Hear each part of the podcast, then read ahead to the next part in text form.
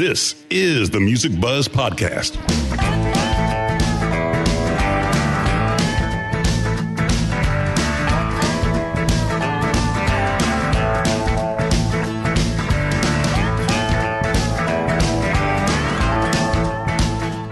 Buzzz Podcast features candid discussions with and about those behind the scenes in the music business, including industry veterans representing the segments of musician, design, and live.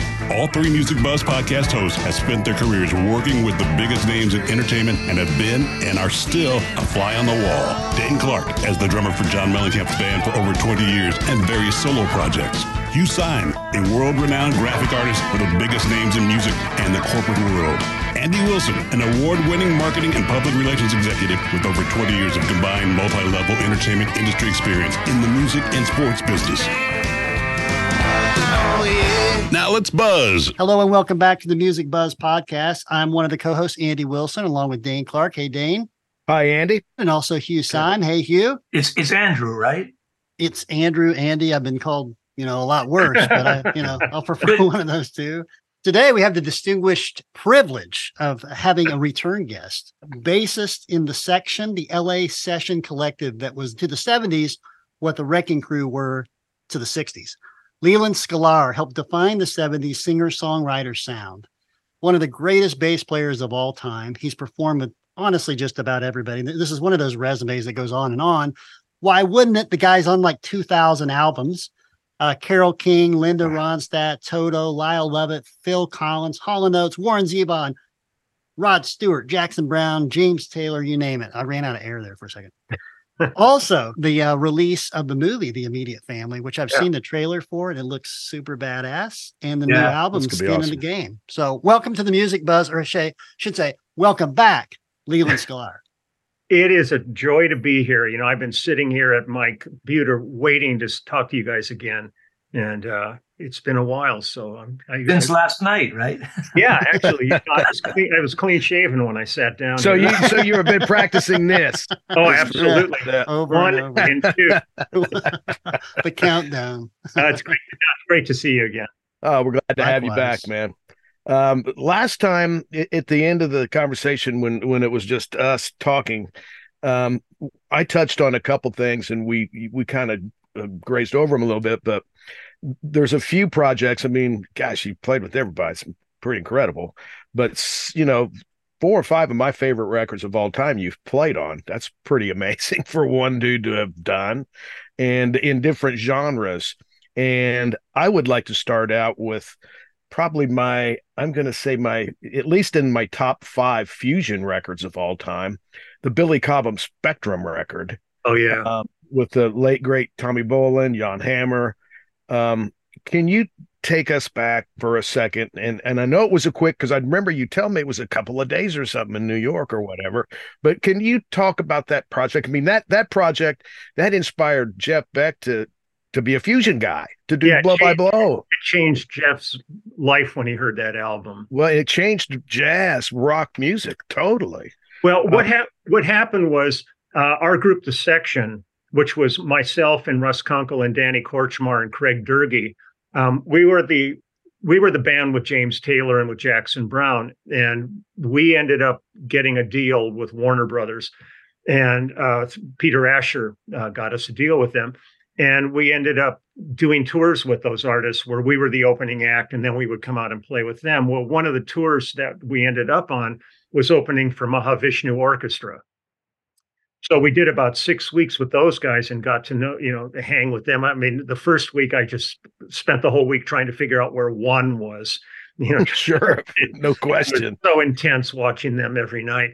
But Billy and uh, Cobham and I became friends during that. And when the tour was over, which was in late 72, I think, um, he called me and he said, Look, I got a solo record deal. You want to play on it? And I said, God, I'd love to. Are you kidding? You know, because no, I, I would never get called for that kind of stuff. Nobody kind of put me, they would think of me as the singer songwriter guy, you know, with James, people like that. So um, he called me and he said, We're, we're going to be cutting at Electric Lady in New York. And uh, I flew in on a Sunday night and we were in the studio Monday and Tuesday, and I went home on Wednesday. Now, the thing that, that blew me away, because I had gotten to know Jan and Billy for being out with Mahavishnu. Well, I was in a band called Wolfgang in the late 60s here in LA. And our manager, one of the other acts that they had was Zephyr, and Tommy Bolin was guitarist in Zephyr. And I walked into Electric Lady, and there's Tommy. And I went, man, I hadn't seen him in like three years. I said, what, how did, and so we talked about how we all hooked up and everything. And uh, that, that record, it went by, it was so ferocious. Ken Scott was engineering. Like no six, slouch. yeah, just a remarkable, remarkable engineer. And, uh, and for me, it was rough because I had a little Univox bass amp, which like it was like a 112 in this thing and I was set up right next to Billy, so I could not hear myself at all on this whole thing. But um, every th- every track on that, we kind of basically ran the heads down because uh, Tommy came in a day early because he he could not read music at all. So he worked with Jan learning the heads, and Jan had sketched out some of the hook lines, you know, for me just to take a quick look at. Um, but basically, all we did was count it off and went for it, and almost. I think the most we did was two takes on anything. You um, read, you read, right? Oh yeah, I mean, I started as a classical pianist when I was a little kid. So, so, so for me, that was the the fortunate thing was when studio work started for me. Uh, I mean, because it started like instantaneously. It was not like it built into anything. It's like we we played with James Taylor, and next thing you know, we're the first call guys in town eh, with having mm never been in a studio before. I mean, it was weird. It's a very strange journey. I also heard um, you uh, uh, in some interview where you said going from Wolfgang and just being a, a fan of rock um, yeah. and, and, music genre, and then having not dumbing it down, but having to shift into what you called you know, soft, soft rock was a task for you. Well, it, it, not so much a task, but just an, an adjustment because I was, I, yeah, I mindset. Was, yeah, I was so used to like, I mean, I was a total like Cream and Hendrix and Ten Years After and all, all that kind of stuff. And all the bands I went was in, like Wolfgang, they were kick-ass rock bands. And all of a sudden, I'm I'm sitting with James Taylor, Jackson Browne, and Linda Ronstadt, and these people, you know, just rethinking how, and especially starting with James was a uh, was a pivotal thing because James is probably one of the most uh, underestimated and underappreciated guitar players around. I mean, he's, he's, he's, remarkable. He's yeah. I mean, fantastic yeah, whenever I would work with like Clint Black or or any of those guys, all they want to do is play James Taylor songs, and they're working on getting their James Taylor guitar chops together. Um, but the thing with James was he's such a comprehensive player that his thumb is constantly playing bass. Uh, and and so it was an adjustment for me rather than starting with a guy who's just kind of flat picking guitar. I really had to figure out what the hell to do. Mm, sure, stay out of his way yeah, pretty pretty much. You know, you either ape him or or uh, or figure something that weaves around. So it ended up creating a style that I don't know whether it would have happened had I not been playing with him initially. I love how you once said in in that I think same interview you said that whenever an engineer utters the dreaded phrase "let's double that" because you're such a an organic player and you play so imp- improvisationally and so creatively to yeah, to actually go back and relearn the part. Oh, it's it's hideous. It's I so. Mean, have you actually done that? I mean, the same bass, doing the same track. I've heard of keyboard bass or a bass doubling a oh, keyboard I've or tic tac bass. Really interesting. Yeah. Well, I there are times when I would take like a, a I would have a piccolo bass with me on a session. Oh, sure, that's a different sound. It, it, sounded like an eight string uh, when you were done with that. Or there were times where we would I would double apart and we would slightly detune the tape machine. So so that all of a sudden it's almost like you have a chorus effect going on but the problem is if i don't know in advance that i'm uh, if i'm thinking that i'm going to be doubling it then i might be more methodical about the part i would play rather than just kind of closing my eyes and going for it. But suddenly if they do you have to go back and write it out um, or you start punching, punching, or just keep punching. Sure, it's going to take forever. Yeah, it does. You know, and, and I tell them, "Are you?" I always just go, "Are you sure you want to do this?" Does the budget allow that? Right? Yeah. For... You know, it's yeah, it's interesting, but that's I think one of the things that that has made me. I mean, now it's uh, going on. You know, fifty four solid years of doing this, and it's still as exciting today as it was when I started because you never know what the hell's going to happen when you when you get in that room and you start working. And and it, it, could be the same kind of music you've been playing all these years but each song each moment each different group of musicians is going to create a whole different um, situation for you. And uh, and that's by embracing that it just keeps it exciting and you kind of go oh this is this was a good day this is well sure and that must have made it what when you did the Cobham record, that must have been nice to go, well, damn, I'm going to get to wail here for a couple of days. Because, man, you did. The grooves are deep on that record. That record is so deep. And, and there were things, like, there's a bunch of stuff on there where you hear like that, the stuff that's like the electronic drums on it, um, where you hear some interlude stuff. Well, Robert Moog came to the session and brought his first prototype electronic drums. And that was Billy just with him at Sam Ash Music, which was down the street from the studio, uh, pretty much. Um, had Gene Krupa's old Chinese crash cymbal hanging on the wall in there for decades. And Billy had lusted after it for so long that they loaned it to him to do the record. And they set it up. And the first time he went to ride that that cymbal, I looked in the control. Was it on your side? it, it, wasn't me as much as I looked in, and, and it, it, had levitated Ken Scott, and his hair was sticking straight up, and he was like, uh, it was the loudest thing you ever heard. So they ended up setting it up way behind Billy, and when he would go to ride it, he'd be playing, and he'd reach behind him and be playing, and it was off mic and everything. wow. And and Tommy Bolin, the only th- effect Tommy Bolin ever used in there was his old original Echoplex. So those guitar solos, everything is absolutely live. There's not one overdub on that record.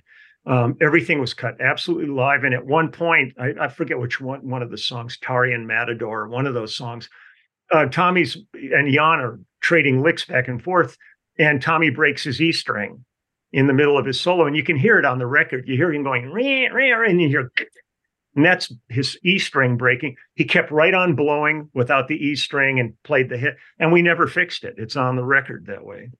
I'm gonna have to go back and listen to that. That's yeah, wild. It's deep. It's really deep. What song was that? What track was that? Uh, I'd have to go back and listen to, the album okay. and, and, see which one. It's worth listening to the whole thing, Hugh, to try to find it because it's man, you won't be disappointed with it. No, I won't. I won't. It's, Stratus, Red Baron, gosh, Quadrant Four. I mean, oh, it, it could be it could be quadrant four where that happened. Okay, could be.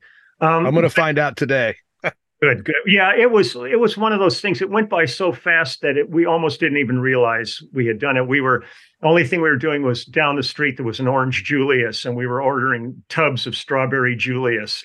And uh, and I think I was peeing pulp for about a week after that project. peeing pulp. That's a that's a great album title, actually, or a good name for a band. Yes. Yeah. Imagine, imagine the laminates. Watching the Rock and Roll Hall of Fame induction the other night. I don't know if you guys watched any of it, but Jimmy Page came out and did that tribute to Link Wray playing um, Rumble. Did you, I don't know if you guys saw it. I didn't see it. No. If you didn't watch it, it's really cool. And I did a little research on it, and that was, you know, that song was really kind of Jimmy's, like, you know, that was his song, you know, that kind of turned him into who he is now. And so on that, uh, in the in the spirit of that, what's your rumble? What's what what's the song? You mentioned some of the bands that you were into, but what are those songs that uh, early on really kind of grabbed you and kind of drew you into this in the first place? I, I, I would think that in terms of pop music, because like when I was growing up and starting to learn, I was listening to like because uh, I, I, started on on upright, so I was listening to like Red Callender and Ray Brown and and Mingus and you know and re- realizing that I could never do this kind of thing. But when when the Beatles came along, it was really a game changer, and and I still go back and, and reference a lot of things with McCartney. I mean, especially at kind of that mid period when he was doing things like Paperback Writer and that whole period in there where I just go, man, what brilliant parts he had. But I remember I was when I was in college, I I checked out one day in 1968, and Cream was playing in the gym. They were on tour, and I'm sitting there, and all the hype at that point was Clapton. He, he's a god. He's God. It's Clapton, and they open with Tales of Brave Ulysses, and suddenly Jack opens his mouth, and I go, "Shit, he's the singer." You know, I mean, there was so much focus on Eric right, at that yeah. point. And to me, Jack was like he. I had met him a, a number of times, but it was generally him being carried out of a studio, passed out.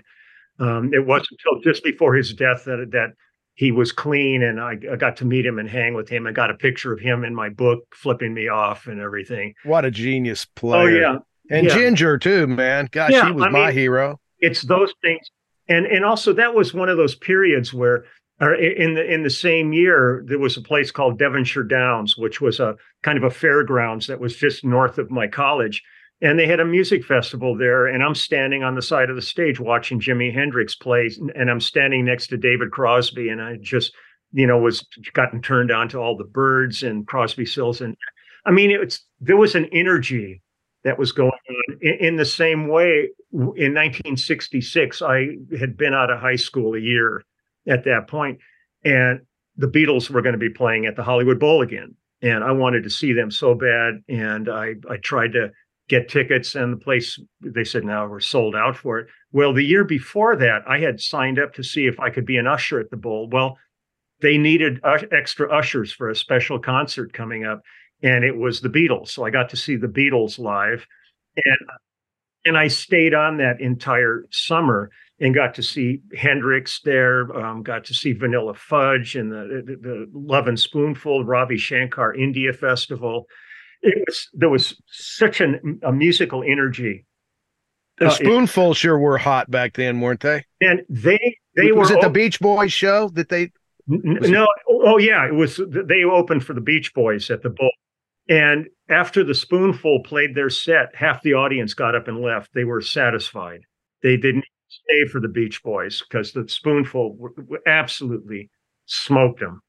Well, that uh, was the that was an era. I lived in the UK during the 60s, 64 to 69. And it was great to be amongst the Dave Clark Five and Herman's Hermits and everybody that was on Ready Steady Go. But it was also nice to be, I was Canadian, but they always called me the Yank. But it was always nice to have them say, Wow, Mamas and Papas, Loving Spoonful, you know.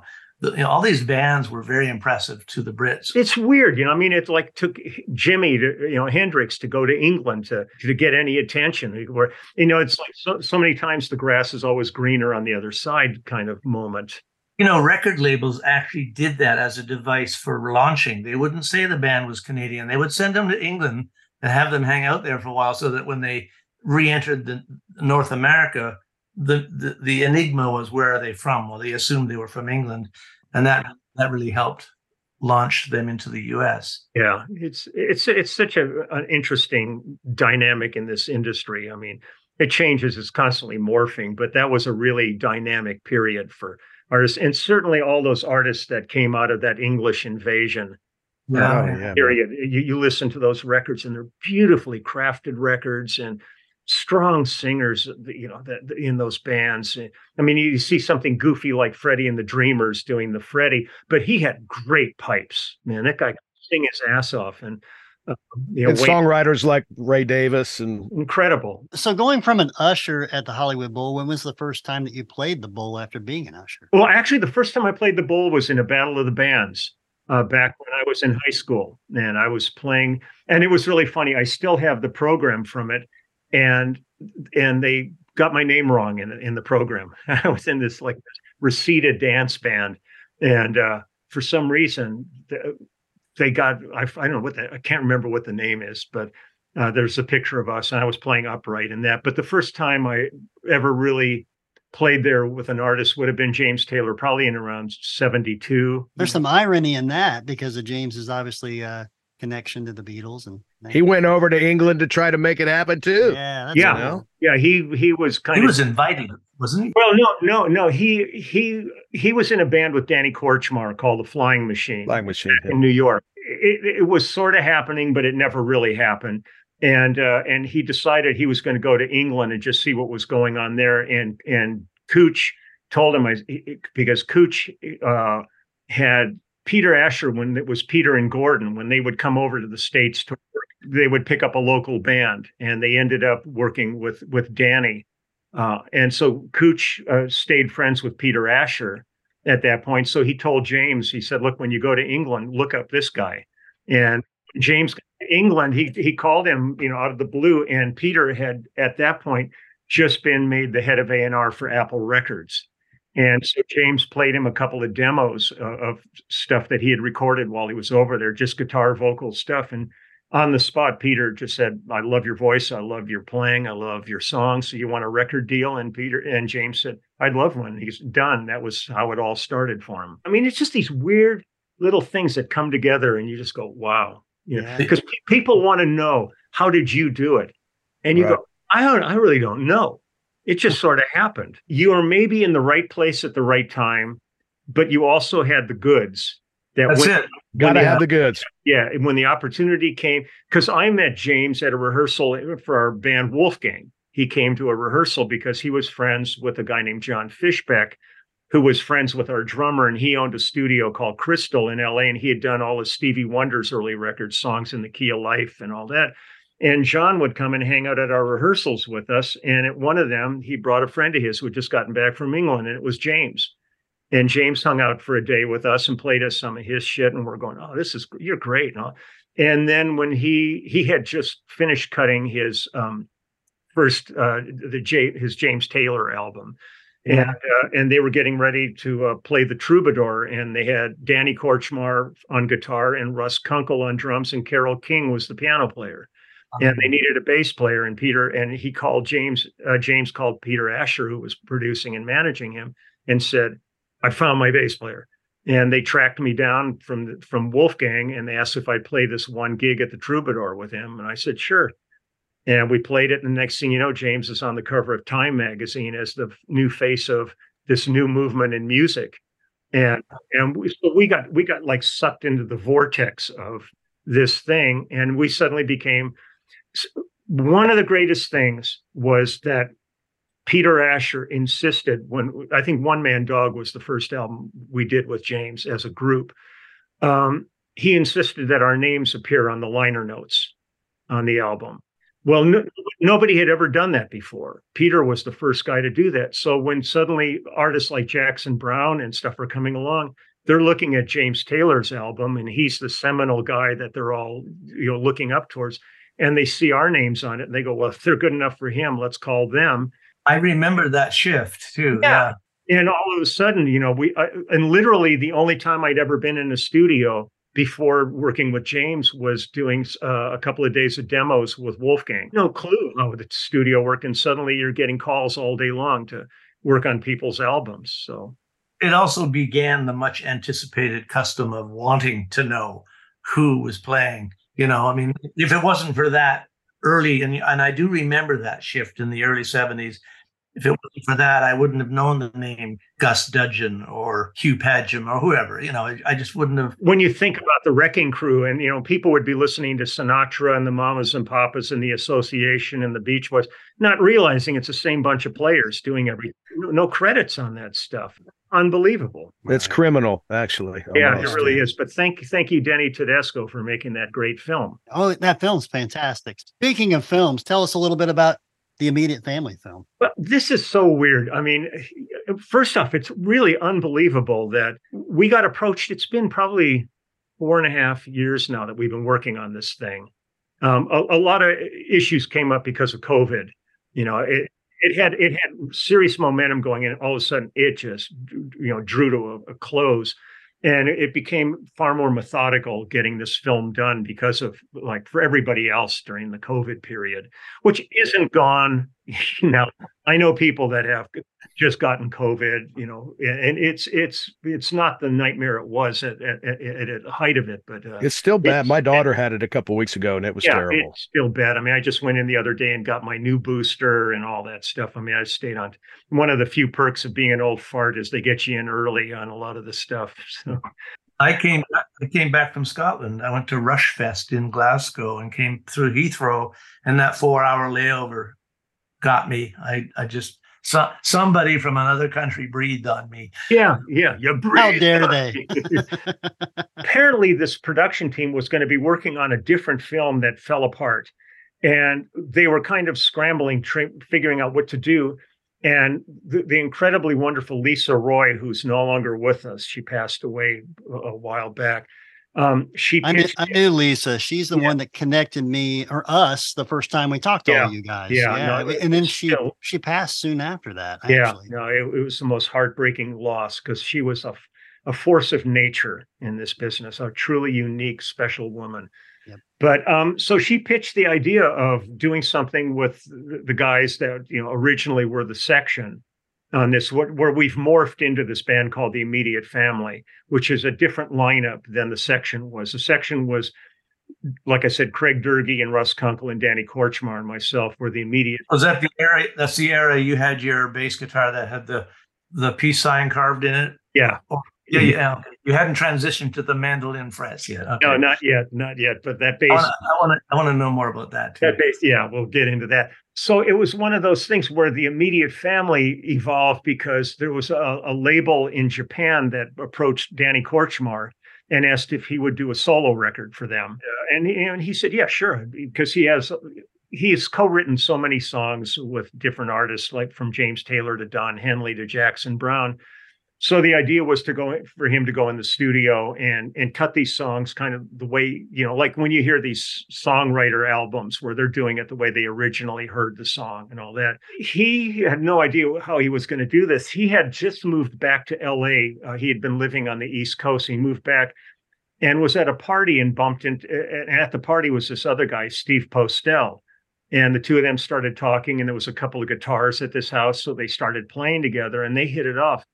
So uh, Steve ended up helping Kootch do pre-production for his album, but they really had no idea who they were going to use. And and Kootch's idea thought was that generally, like at, at the time of year he wanted to do this, Russ and I would be on the road with somebody. Mhm. Uh, but he called us, and it was only going to be four days in the studio, and we were home. So he he the Russ and I did it with him, and at at after the section, we started working with Waddy Wachtel all the time too. And Waddy was out on the road with Stevie Nicks, I believe, at that point. And uh, but he was going to be home the last day of Kootch's recording, so he came in that day, and we did this album. And they and when he turned it into the Japanese, they they said, "Well, what do you want to call it?" And he goes, "Well, it's you know Danny Kortchmar, but you know it feels more than that." He said, "Let's call it uh, Danny Kortchmar and the immediate family because he'd always figured we were his immediate family because we'd been together for 50 years. And and and and so that's how the, the his solo album was released. And then when they asked us to come over and work, we just dropped the Danny Kortchmar and just left it as the immediate family. Uh, so so we got a, approach though about doing this, even though they're calling the movie the immediate family. The focus of it is really on Russ, me, and Kootch uh, and what happened in LA in the early 70s, you know, through the 70s in the singer songwriter movement. And it moved, it moved, it goes on over the years. And all these people from James and Jackson and Ronstadt and Carole King and and Phil Collins and and Keith Richards, all these people are in the movie being interviewed about the group. It's just weird to me. you know? Wow, here's. Well, yeah, I've, I've been interviewed a million times for different documentaries, and and you know, you you talk for twenty minutes and you end up being a fourteen second song, you know, soundbite in it. But to see an actual movie where you're the focus of the whole movie, and I think at this point, it's uh, it's done all these film festivals. I think it's won like sixteen awards so far. It's interesting. Like the guys, a lot of times people when they interview us, they talk about legacy and what do you think about legacy? And I could I could care less about legacy. Um, if 40 years from now somebody's listening to Doctor My Eyes or Smiling Face or Stratus or something, going, "Oh, I love that song," that's enough legacy. They don't even have to know it's me playing on it. That's a tale that's going to wag your dog forever, though, because legacy. You can. I appreciate the fact that you can say so humbly that you don't care about that. But when you're as good as you are and as prolific as you are, legacy is going to find you. It's going to. The movie changed the dynamic of legacy concept because now there's an actual visible, you know, visual thing. So it's different, even though it hasn't really changed totally how I feel about it, but it, it definitely it, it, it put another you know another layer on that onion. So it's a but everybody that I love going to the things because I love doing Q and A. And so to sit afterwards and and sit for another half hour to an hour with the audience and just tell stories and answer questions. I love it. So, um, well, it's, it's evident from your own podcast that you love music at its core, and you also love to and sharing what you feel about it. Yeah, yeah, yeah, and and sharing it so profoundly because you you don't you don't you don't ramble, you don't you don't mumble. You speak you speak the truth, and you're very. My, my wife always goes, "He's a blabbermouth." Turns into a Ralph Kramden moment. Like, you're a blabbermouth. I uh, my my dear friend who used to drum with uh, um with Rush, we used to joke about being the Asperger's twins when we got together because we would every once in a while, every once in a while, he would lean in and say, "I don't care." you know, just just to remind you that yeah, and, yeah the give and, the give a shit meter's really not pegging. it's, yeah. not, it's not pegging at all. It's barely even moving. Right? The give a shit meter. I like that. I love that. I need to get one of those for my studio here when clients come in a big one, like you know, huge. Oh yeah, uh, uh, yeah, hanging from the ceiling. And you're sitting at the bottom going. I, I so, saw I saw you do a run through of uh, another day in paradise on the din. It was. Uh, it seems that apart from being a friend, you're also a consultant with and and uh, Dingwall. Yeah, um, you talked about the bass, but you played the entire run through of the live performance of, and uh, and then I think from there you you've informed that particular film about this. What was it called? The the, the thing on the back of your the hip the, shot.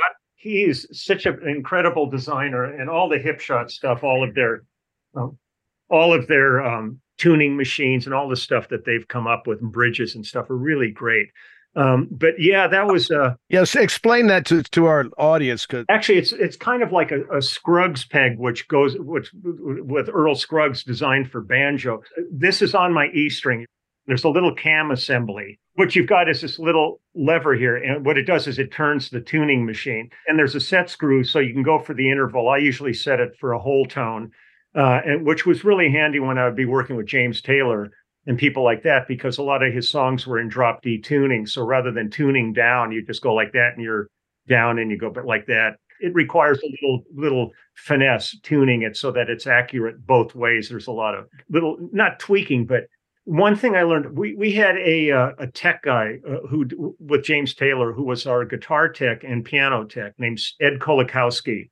Now Ed um, was trained at Steinway and he was like the tuner at Carnegie Hall. He was Van Cliburn's personal tuner, but he was on the road with Zeppelin and everybody. He was, but he he taught me like when I when I'm tuning, uh, see if if I'm tuning like my G string and I want to adjust it, as I adjust it, each time you go and you pop the string because what it does at that point is it equalizes the tension across the nut. Because if you just tune it, there's a certain amount of drag across the nut. So if you pop the string like that, it all of a sudden centers it.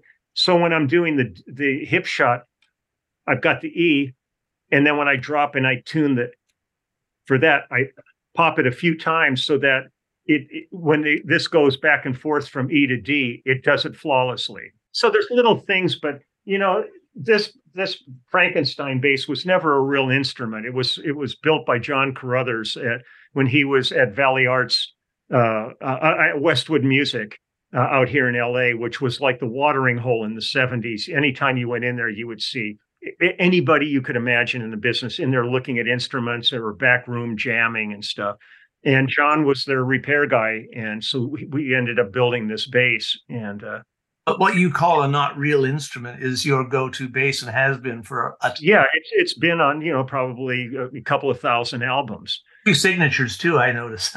yeah, I mean, well, it was a blank. The body on this was originally a, there was a company called Charvel out here uh, east of where I live, and they did all kinds of replacement uh, parts back in the in the seventies. And and uh, I had somehow ended up with a, a 62 precision neck that I can't the, for the life of me remember how I ended up with this neck. But I got together with John because I don't like I don't like precision bass necks. I, I am I I started with a Fender Jazz bass, and that's the that's the profile I like. So what and that bass we were talking about with the peace love bass that was a 62 jazz bass originally so we made a template off that neck and reshaped this precision neck into being a jazz neck and and and, and I had gone to Charvel, and they only had they had a stack of of uh, alder precision bodies, just blank bodies.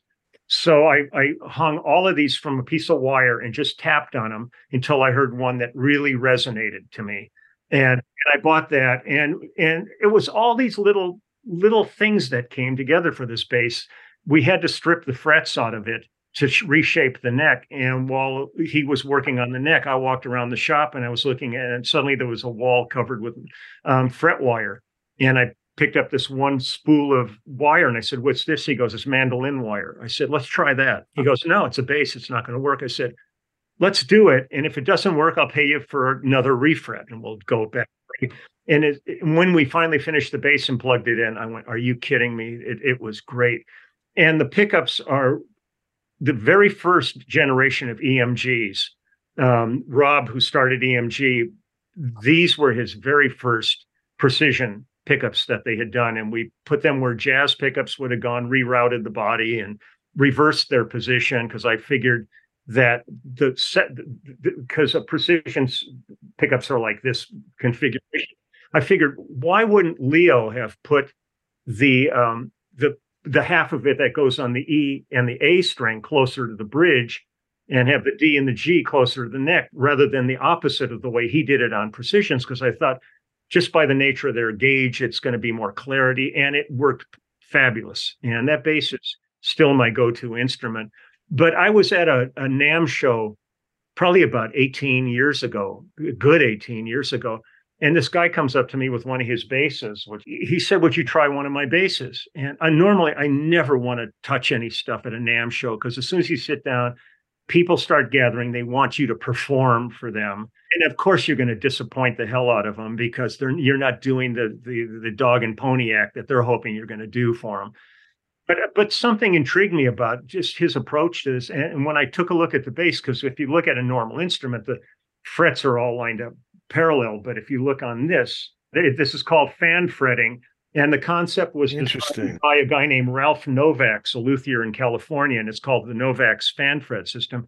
And the idea really is it just tempers the instrument like a piano, because if you open up a piano, the low strings are longer than the high strings. At that point, so much of my work was replacing synth bass uh, on people's records. Like they would do the pre-production using, you know, keyboard bass, but they got used to that that that kind of tonality and, and, that register, you know, that really low bottom end. And I really hadn't heard a five string that I liked the B string on. Everything up above that worked fine. And as soon as you get there, you kind of hear air moving. It was just big woo. And as soon as I plugged that in, I went, Are you kidding me? That that because of that tempering, that B string, even when I drop it down to an A, um, still reads a, a perfect note. And uh, so I became involved with Sheldon uh, Dingwall at that point. He's up in Saskatoon, Canada. And that's where that's where his shop is and everything. And I and over the years we ended up coming up with a signature model bass for them. It's been my kind of go-to road instrument, especially. I, I use it in the studio all the time too. But I'll go to a show and I'll see some guys, you know, the bass rig set up, and there's like a rack with about six or eight basses on it. And I go, I use one bass for the whole show and I figure if I have one song in the show that I need a five string for, I'll just play five for the whole show. What was the transition like for you, um, having spent so many years with horizontal um, frets? How was it? It took about two minutes. Really, really, it, it, was it was an easy transition, but it was one of those things that I remember. I got together with Hutch Hutchinson, and he wanted to check. You know, he, we were just talking about some stuff, and he wanted to check one of the bases out. So he was playing it. And he, God, this is great. Then when he looked at it and figured out with the fan fretting, it kind of psyched him out, and he wasn't playing as well as he had before he, before he looked at it, kind of thing. Well, I love that your endorsements also lead to charity auctions of the base for the Tennessee Elephant Sanctuary. I thought that was fucking amazing. Yeah, yeah, it's it's a fabulous place. I donate to them every year, and and and I've I had a God, one of my road cases that I loved forever came back from Phil Collins tour, and I think they had driven a forklift into it and completely crushed the side of it. And was thank God the stuff inside survived, but the case was just completely trashed. And I ended up putting it on my Facebook page and sold it, for, I think, for eighteen hundred dollars to a guy who had a like a Phil Collins Genesis room in his house, and this had like Phil Collins and all this stuff stenciled all over it. So he got it and put glass on the top, and it became a table and and, and stuff. And the eighteen hundred bucks I sent off to um, the Elephant Sanctuary, and the freight company had to buy me a new trunk. Kind of a win-win. I just missed all of the uh, stickers and stuff that were on the trunk, but you know it was time for a new one anyhow. It needed wheels and. What's the Elephant Sanctuary? I don't even know um, anything about. It's the this. same. It, I heard about this years ago, and it's this enormous plot of land down in Tennessee and these people, uh, they rescue elephants from circuses, from sideshows, and they get to live their lives out, well taken care of on this fabulous land, and they get to live as they were meant to be. Are they left to their own devices, or do they all have names? And are they? Oh, they all have names. You, you, yeah. you, you can. You, I mean, when people donate, you can probably become like a foster feeder for them. And it's you can look it up on YouTube, and it, it and there's a number of sanctuaries like this around the world um, that are really wonderful because elephants are such, I mean, most animals other than human beings are pretty remarkable. It's when you bring humanity into it that it can kind yeah, of it gets messy quick. then. But um, I, I, got to, this was interesting through James Taylor. Uh, it was with his second wife, Catherine Walker. Uh, they had a, a, a friend of theirs that was this girl who worked at the San Diego Zoo, and she worked in the back area of the zoo where, like, when you would see Johnny Carson on the Tonight Show, and they would come up from the zoo and they'd bring cheetahs and all kinds of stuff on the show. This was the area of the of the zoo where the, all those animals lived. And she said we went. I went down uh, and spent the day with checking this all out, and got to spend the afternoon in the elephant compound with the elephants. And you know, and when you get a trunk like right in your face, and they're you're breathing into it. And they said if you breathe into their nose, it, you come back in 10 years and breathe it and they'll know it was you. Oh, wow. I mean, there's certain there's certain things like that. Like you get around this and and it just kind of changes the way you look at life and, and, creatures. And then when you see the horrors that's inflicted upon them, you know, just for vanity yeah. jewelry and, and and essential oils and stuff, you go really Yeah, and piano keys. Yeah. So yeah. so how many elephants do they have there? I don't know at, at any given time. I'm, I'm, there's a, quite a few there. There might be, I'm guessing maybe you know 30 or something like that. But, but they but they get to walk. And there was a really beautiful film that was done about a uh, one of the elephants that be that befriended I think a golden retriever, and they spent their whole lives together. And uh, and it, it's it's interesting. Like when we were when we spent the day at the zoo down there, one of the things that was really amazing, there was a, a cheetah that had been raised with a golden retriever. And in their relationship, the golden was the alpha. So like when they when they brought out food, they would both walk over and the, the dog would look at the at the cheetah and kind of go, Rrr.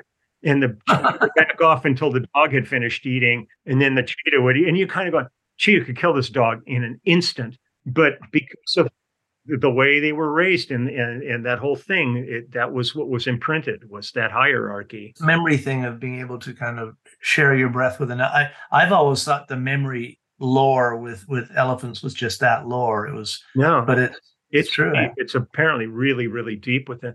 I mean there's a bunch of things like that. I we were playing with phil collins down in florida and some people were at the gig and they had a it was on grassy key uh, uh, one of the one of the keys in, in, the Florida chain. It was Grassy Key. They had a place uh, down there that was the Dolphin Research Center, and they said, "Would you any of you guys want to come down and spend the day with the dolphins?" And, and about four of us said, "Absolutely, we'll come down there." And we went down. And the thing that was great was they had these huge tanks down there that the dolphins lived in, but they were all abutted up to the sea and and the seawall that separated the tank from the sea was only about six inches. So the dolphins were free to jump out of it and go swim in the ocean. Then they would come back and and hang and be in in the sanctuary. And and we got to spend the day. And you could like you're in there, and when they're going by, you can feel the electric impulse of them sounding you because it's all sonar that comes out of this frontal lobe. And wow. one of the things the guy, the main research guy said, intelligence is one of the things that dictates intelligence is is the convolutions in the brain. When you see, you know, a, a brain that's you know like a human brain that's really complicated, that's where it all happens. And there's a model of a human brain and a dolphin brain. Our brain looks like a bowling ball next to a dolphin's brain. It's their brain is so complicated and so convoluted. And he said one of the reasons is that that animal is perfect in its environment physically. It, there's no physical effort exerted for them to exist in their thing. Where for us, just to stand up and walk upright requires a chunk of our brain. Because if you look at any of the great apes, they all walk on fours. They'll stand up, but when they start moving, their their front arms are like you know moving the same way their legs are. So we're not particularly efficient. A lot of our brain capacity goes to just basic life function. But one of the things that was really amazing was one of the things that they were doing down there was they were they were available for kids that were handicapped or autistic to come down and they would they would go in the water with the dolphins and they said there was one kid who came down there and one of their gentlest most wonderful dolphins came right up to this kid and started banging its snout against the kid's side. And they got really concerned. They'd never seen this before. And they, they got the kid out immediately and they took him to the hospital to have him checked. They found cancer, undiagnosed cancer, where the dolphin had been bumping its nose into him. Really? Wow. Incredible. You know, there's just shit in this world. It's so remarkable. You know, I sit here and, and I like I'll spend like an evening watching all the videos about the James Webb telescope and all the deep space and you're sitting there watching the, the, things that a human being can come up with and looking at you know the beginning of time light wise and all this. And then you turn on the news and you're looking at gaza and you're looking at you know like the guy was just just killed here at a at a pro israeli pro palestinian thing that just happened the other day. And you're going on the one hand humanity can be doing all this re- unbelievable stuff and there's always this talk about there's no other life forms in, in the universe. It's just us. Well, if that's true, why are we pissing away this little nugget of time that we have on this planet with all the pettiness and bullshit that goes on rather than going, if this is so magical, let's make it magic. One of my favorite phrases is we are only immortal for a limited time. exactly. That lovely phrase. Yeah. That's perfect. Musicians are guilty of thinking they they are, uh, particularly you know because of that perpetual adolescence and reluctant adulthood. You know. Oh, absolutely. I mean, when I talk to people about the music business, I always go, if you try to treat this business as an adult, it's only going to drive you crazy. If you if you treat it like you're still in the eighth grade, then it works perfectly. like all that kind of insecure pettiness and and childish approach to things, which at, at, times can be frustrating, but at other times you go, it's really it's like being Peter Pan, getting to this now, until you look in the mirror and you you think some old dude broke into the house and you're going to call the police now. Who's that guy in the mirror? Yeah. I know it's it gets a little freaky sometimes because I mean I'll be 77, you know, and you sit there and you kind of go where the hell, you know, I mean, when you think back to bands you were in when you were 14 and it still feels like yesterday. Well, thank God that it does, right? Yeah, no, it's I I, I pinch myself every day when I think about how fortunate I've I've been to have been able to do the things I've gotten to do and see the world I've gotten to see and meet the people I've gotten to meet just by, just by picking up a piece of lumber and, and plunking along on it. Plunking on it quite well, actually. That's up to everybody else because there's times where I've plunked on it and they're going, that's the greatest thing I ever heard. And I'm going, that was horrible. Are you kidding? yeah. You're your own worst enemy when it comes Well, self deprecation, yeah. you know, it's, I, have got an album that's pretty obscure. Well, it's not so obscure now, but when it first came out, it was kind of panned and you know people said they spent too much money on it and and now there's bands out there playing the whole album live and stuff. Gene clark's no other. You go back to that because you played on the whole record didn't you? Yeah. on every track? Yeah. Yeah. I mean first off i was a gene clark fan because of his you know being the, the Byrds and and other different things that he had been involved with. But the funniest part of it that was a hard album to make because the songs were written but not finished. So when we were in the studio, we cut that at, I think in Studio C at Village Recorders down in West LA. Um, you know, and Jesse Ed Davis playing guitar, and you know, I mean, I love Jesse from all the things he ever did and playing on Doctor My Eyes, and you know, it was one of the the great tragic characters of, of this industry. But um, but we were in there and kind of really just developing the songs as each one individually. Uh, and there were times like uh, I forget what song it was, but there was one that we had been working on like two or three days, and it was finally coming together, and it was the take. We knew it was the take. We're all kind of looking at each other while we're playing, and we feel well. Joe Cocker had been working in Studio D, and he came down the hall and was in the control room while we were recording, listening to this. But he was hammered, and he's into it, and he's apparently sitting behind the board. And at some point, reaches down, hits the talkback button, and lets out a Joe Cocker scream into the to the mic. Literally, when we went back in and, and heard the tape, it sounded like somebody took a razor blade and cut the tape. We we all stopped so instantaneously. Well, Gene ends up basically knocking down the vocal booth to get at Joe because he's going to kill Joe now. And Joe's two handlers are dragging him down the hall to lock him in his studio so Gene can't kill him. I mean, it was like you wouldn't want to mess with Gene Clark, man. He was, he was a yeah. big, tough dude. Um, yeah. But that record, when when I hear it, it's it's one of those ones that really took on a cult status that's pretty remarkable. And when people, I went to a there was a, a documentary done about what was it like the bird that flies or something like that that was about Gene. And yeah, I, have got that. Yeah, that's yeah, that's an they, awesome. They did a premiere of it down at uh, at the library in South Pasadena. They showed it there, and Gene's family was there, and I went down for this whole thing and watched it.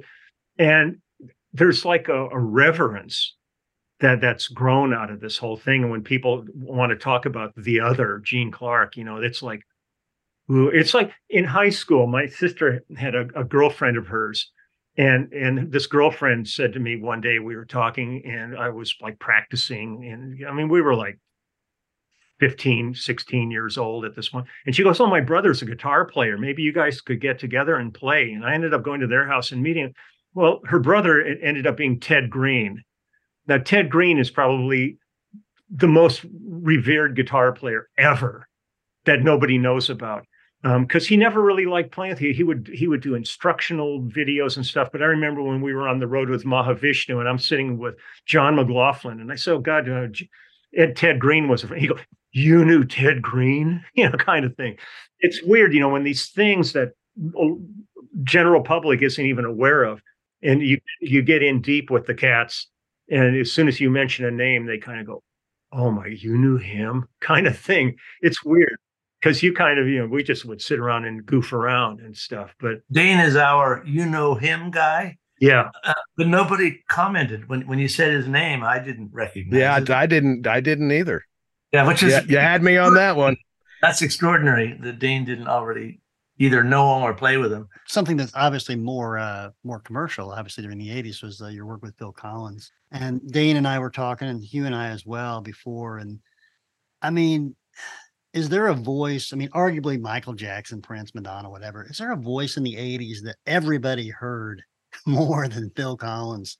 I mean, he was absolutely everywhere, and you toured yeah. as part of the touring band too. Oh yeah, yeah. So take us back to that experience because I don't think that there's probably some people listening that don't understand the impact that he had during those years, you know, in pop culture too, you know, yeah. in general. Yeah. I met Phil doing a Lee Ritenour album. It would have been around 1980, something like that. So it, I was aware of Phil because of Genesis, not as a solo artist. Um, but when we met, he had just done Face Value, his first album. He had just recorded that. But we we were in the studio, and and uh, he, I knew him from that. He knew me from like James Taylor and things like he was like a TV freak. So when he found out that I had played on like the Rockford Files and Magnum PI and all those shows, he went crazy with all that because he was a huge Mike Post fan. And Mike, okay, Mike Post,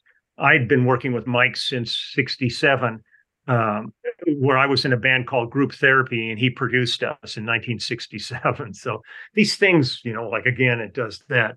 Um, so we talked in the studio, and he called me and asked me if I could do his face value tour which would have been around 81, 82, right in there.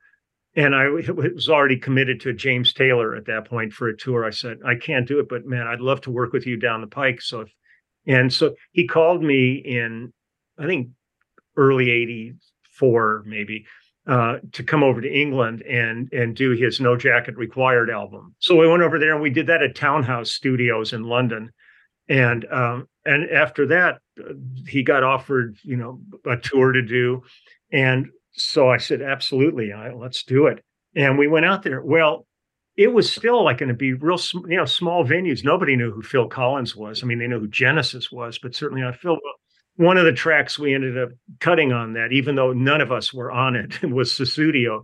That was David David Frank. It's all machine. That, that one track is all machine on it. Well, all of a sudden that became like the radio darling, and all of a sudden we went, we have to change our venues. All of a sudden, we went from like theaters to to arenas on it. And when we finished that tour, it was great, and and everything went great on it. And he suddenly, you couldn't go anywhere, the supermarket, the gym, or anything, and they weren't playing something off of that album. And then um, then Genesis went out and did another tour after that, and then he called me again to go back and do the But Serious album um, in 89 and then in 90 we were going to hit the road and that tour i think was almost almost 12 solid months uh, on the road. I don't think we had on any breaks. I think we started on january 3rd and finished around the 18th of december wow. And, uh, and it, it was like it was it was just insane to watch what happened in this guy's career. But his his pop sensibility mm, was incredible. Um, and and he, and the thing I loved so much about Phil um, was first off the most important thing to him was the audience. And when we would go into rehearse for a tour, um, we would rehearse a good solid month before we would hit the road because his attitude was the first audience deserves as good a show as the last audience. Where Very so, cool. many, so yeah. many acts go on the road and they spend the first couple of weeks of their tour dialing the set in you know mm. where by the time like when we would be out at like Bray Film Studios outside of London and we would just rent a um, a sound stage there so we would have almost full production going from the first day where the crew could be redesigning sets and making sure everything worked because there was always a lot of mechanics involved in all of this stuff and sound guys could have the sound totally dialed in and we would re- we would record every rehearsal and then sit afterwards and listen to them and in like the last week of the rehearsals, we would invite people out to watch the rehearsal and then sit and talk with them afterwards about what worked, what maybe didn't work. I mean, I think one night Manilow and his band came out to see you know, the rehearsal and you know just that that professionalism of really wanting it to be right. I mean, Phil would wear every hat possible when it came to the videos, all that stuff. He was deeply involved, more than any other artist I've ever known, in terms of really making sure everything was as good as it could possibly be. You're right, though. He was the the balladeer of the '80s. His ballads were beautiful, and, and his his craftsmanship and his arrangements were. And he worked. I mean, Hugh Padgham was a great engineer to work with and stuff, yeah. and you know, just the whole team that they had. Tony Smith is one of the best management people I've ever known, and uh, okay. you know, I mean, it, it's it's great to work with people on that level that just they're pros you know, there's no bullshit going on or anything like that. The crew was always unbelievably great, and uh, and I, I, I miss it. You know, I mean, we we did that last tour, the Not Dead Yet tour, where he's had to sit in a chair because he had a couple yeah. of back surgeries that really fucked him up. Like he, mm. he couldn't play drums because he couldn't hold the sticks, you know, keep keep holding the sticks. Oh, and um and then he developed this condition drop foot where he has to, he really can't feel his right leg, so he has to walk with a cane. And you know, I mean, the people. I mean, we were still selling out eighty thousand seat stadiums and stuff. They wanted to be in the presence of Phil, but yeah. you could tell. I mean, he, he was it was hurting out there. Yeah. And the thing on the last tour, I, I don't know if we would have done the last tour had his son Nick not been playing drums, but this gave, you know, because I've known Nick since he was born, and he was wow. a really solid drummer when he was four years old. He had a little kit in Phil's dressing room, and we would hear him in there playing, and sometimes Daryl Stuermer and I would look at each other and go, "Is that Phil playing in there?" Or, I mean, I mean, you'd go in and there's this little squirt sitting there, and you go, "Play me something, Nick," and he and start playing. It wasn't just banging away because he had, he had grown up sitting there watching Phil and Chester Thompson and stuff, and he, he absorbed it all. So on the last Phil tour, he auditioned for us because we had a bunch of guys, Jason Bonham, a whole bunch of guys, you know, all the guys like Kenny Aronoff, everybody was saying, "Oh, can I get a shot at it?" But Nick knew it. He he totally had it down. And right after that, he went out on the road with um, Mike and the Mechanic, or he went out on the uh, Genesis tour, did Genesis, then he did Mike and the Mechanics.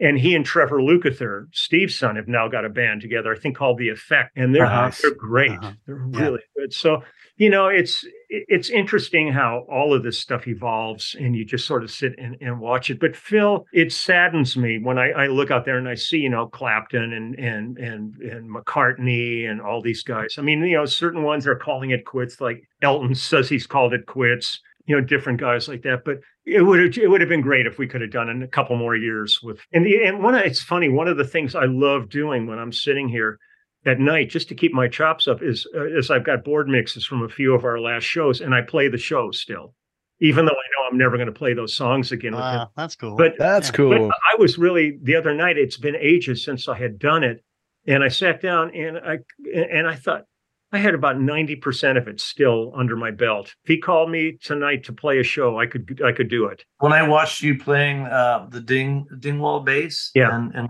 going through the, I mean, it was it was flawless. I mean, it was completely on point. Dude, I never prepped for anything. It's like when I do my YouTube channel. I mean, I, I'm flying by the seat of my pants. I, I, I, if I need to do a little homework, it's strictly to write down who's on the album and stuff, so I can get credits to engineers and all the people involved. But I, I like it's like one of the, I did a T-shirt at one point that that said I don't I don't rehearse my spontaneity. Good. And and that's I, I like kind of just flying by the seat of my pants because that's how I work in the studio. I mean that's why I can't double things because I'm yeah. not. That's not my state of mind. I'm really living in the instant. Speaks volumes for your style and your the beauty of what you play as good a medical illustrator as you might have been. I'm glad you didn't go that route. Yeah, me too. Me too. I mean, it's like people keep asking, "Are you going to start drawing again or anything?" I go, I just I'm amazed at, at this. I thought by the time I was this age that I'd be, you know, kind of out to pasture and looking at other things to do. Do you draw well? Are you a good? Illustrator? Yeah, I love like hyper realism. We might get along. You've played with so many wonderful artists. Is there somebody that uh, is still around that if you had a chance it would be the one thing that the one person artist that you would like to play bass for do you have any wishes like that? oh that? there's a lot there's still a lot of people like that and one of my favorite guys always was winwood i've never had a chance oh yeah. sure i'd love to have had a chance to play with steve um, yeah he's too busy playing the bass lines with his left foot live still. I saw him a few years ago. He was incredible. But oh yeah, well it's like the old joke, you know, how many bass players does it take to screw in a light bulb? None. The keyboard player does it with his left hand. right. um, no, there's all kinds of. I mean, I've never really had a chance. I, I had a, a, a, call to do it, and I couldn't do it. it was with Elton. Um, mm. When when Bob Birch, his bass player, was hit by a truck up in Canada and almost died. They called me and asked me if I could take over and finish the tour, but I was working with an artist named Veronique Sanson in France. Mm. But you know, there's lots of artists out there. I, I, never had a chance to work with Paul Simon, and I've always loved. I've worked with Garfunkel a whole bunch of times, but never got to work with Paul. So there's, you know, I mean, as busy as I've been, there are a lot of artists out there, and then also you end up hearing, you know, other projects sometimes, and you go, God, that would be fun to work on. You know, I remember Ric Ocasek calling me once to work something, and I couldn't work with him, or it'd be fun to like, you know, what would be like to work with Trent Reznor or somebody? You know, there's all these these different cats all over the place. So you know, every time the uh, the phone rings or the, I get an email to do something, that's why I'm excited because it's you know a new adventure, and and I I and I'm still like uh, before before COVID, I had never recorded from home before. I've never had a home studio. If people wanted me to do something, I would say, well, send me a file and I'd go over to friends' houses that had studios and we would cut the track and then go to lunch kind of thing. It was our social life. But then with COVID, that disappeared. And a friend of mine in LA called me and asked me if I would play. They were going to do a cover of Easy Lover, Phil Collins. Philip Bailey. And uh, I said I'd love to do it, but I'm not set up at home. I don't know. I couldn't record, and nobody was going to see each other. And uh, he knew somebody at, at SSL, and they ended up sending me an SSL 2 Plus interface. And I called Steve Postell from our band, and he gave me a little over the phone tutorial on GarageBand. And I've ended up doing about 18 albums from home now. I'm going to call you to do some tracks for me then. I would do it in a It's second. good to know. I would do it in a second, you know. And um, I just finished a. I, and it's the fun part of it is like I've been doing projects for people from South America, from Scandinavia, from Japan, where everything else, when it was regular studio work, you, you either flew to somebody or they were in town working. Where here, they we can be all over the world. And what I usually do. Um, when I'm doing these is since we're really not in a room having a dialogue together, um, what I'll do at that point is I'll end up doing about you know, whatever song. I'll do like three or four passes, giving them alternate things where they can cut and paste a little bit if they want a simpler part and a busier part. Um, but it, it it was a nice way to still feel viable during a period of unviability. That was weird. That was just watching your, your date book disappear like a fart in a hurricane. Yeah. like, but, you know, next year I've been talking to you know Lyle's people and Lyle Lovett. We got it looks like a pretty full year next year, and our the immediate family has gigs, and we got this Rock Legends cruise to do, and we've got our new album Skin in the Game. We just finished the um, approving all the artwork for the cover and everything, and that'll be coming out probably in January, and the documentary film. There's lots going on, and I'm still hustling my T-shirts and my books and Skin in the game. Who explain that one? Well, I think I think it's it's it's a song, and it's basically like in this world we live in. Don't don't mouth off unless you've got skin in the game. Okay. You know, okay, yeah. you know, be a be. You know, you can't complain about things if you're not doing anything about it. You got to. Is that the title track of the record? Yeah, that's the Yes, title of okay, the okay. Dane's last album was called Memory Mile, uh, to bring to bring things full circle, and only thinking that elephants had a memory, like uh, an amazing memory, was something I just assumed was lore until you put me right today. But his cover has the elephant walking down the railroad track, so I think you'd kind of. Well, that's great. That's great. You know, it's just like every day can be an adventure. I mean, the hard part for me at this point is like my every day is now turned into caregiver mode. I did a uh, uh, a, a, uh video this morning. To, like the past few days, I've been doing play along videos uh, showing bass parts to Lyle's music, and I'll probably do more tomorrow. But we had the uh, the uh, the occupational therapist coming, so I had to do something quick. So I, I dug up a a Latin project I had worked on and played a few tracks from that and talked about that. Um, but it's one of the things that it's really been fun, like doing this YouTube channel, where I really hadn't intended to do a YouTube channel. And after Phil's tour, I had a few guys writing to me going, "Hey, we saw you like in Germany. It was in a stadium, and it was amazing. But you know, there's certain details that you just aren't going to hear in that environment." And so I thought, well, I, I had our front of house guy send me a, a couple of shows, and I ended up using the one from Adelaide, Australia. And what I do is I got my laptop, I plug a little Bose speaker into that, and I got an amp sitting next to me. So I just got I'm sitting here with a, a selfie stick being hooked to the drawer of my desk with a C clamp. right. and, and I just put my phone in that and I kind of do a little quick run through to get a balance between that speaker and and so that the bass amp is a little bit louder than the track so they can hear the exact part and after like th- I, d- I started with the first song of our show and by the third day the third song um, I had guys writing going we love your channel and I go what are you talking Yeah. about That's and great. they go, "Oh no, you're you." So what? do you- and now there's, I think, about two hundred forty-five thousand people on the channel, and you know, it, it, it's really fun to turn people onto music that they've never heard. And I've had so many people going, you know, we, I love that stuff. We just went and we bought all their music, Mhm. you know, and and it's really, it's kind of a really fun thing. But it's also another one of those things that made me made me address my discography, which I never done before. Like if I did an interview and somebody said, "Well, who have you played with?" I'd kind of sit there and kind of go, "Uh," you know, you you don't, you don't even know. You, I mean, you kind of just blank out. Where now I've had to like upload all all the crap from All Music and all these different sites, and I've found so many records that I totally forgot that I've played on. And getting back to go and visit them you know, and then you suddenly memories start coming back of that studio and, that, and funny things that might have happened during that session, so you can share more intimate stories and stuff. It's really been fun, and I think today was I forget today was my 1,512th video since I started the channel. and on and, and the thing that was fun this summer on on Lyle's tour, um, I took the, the, everybody with me on the road. I, I, filmed every venue we played and took people on all the back scene, all the basements of old theaters and attics and roofs, and uh, and shared it. So people were going, "This is like being able to be on the road with you without actually having to try."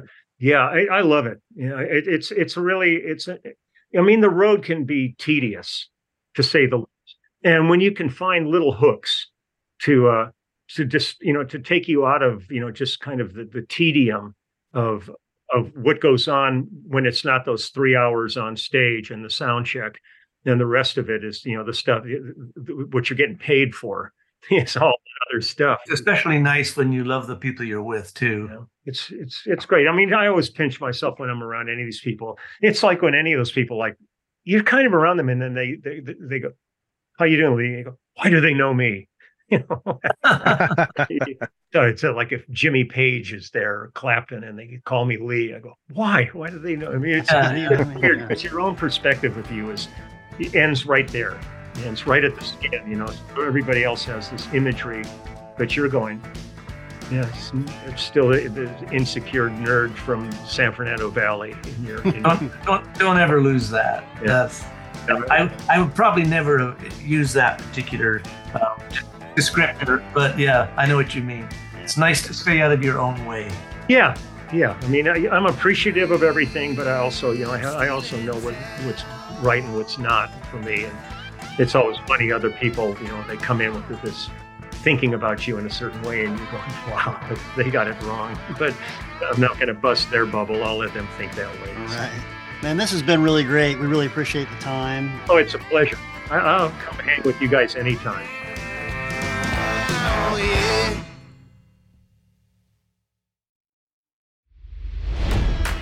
it's NFL draft season, and that means it's time to start thinking about fantasy football.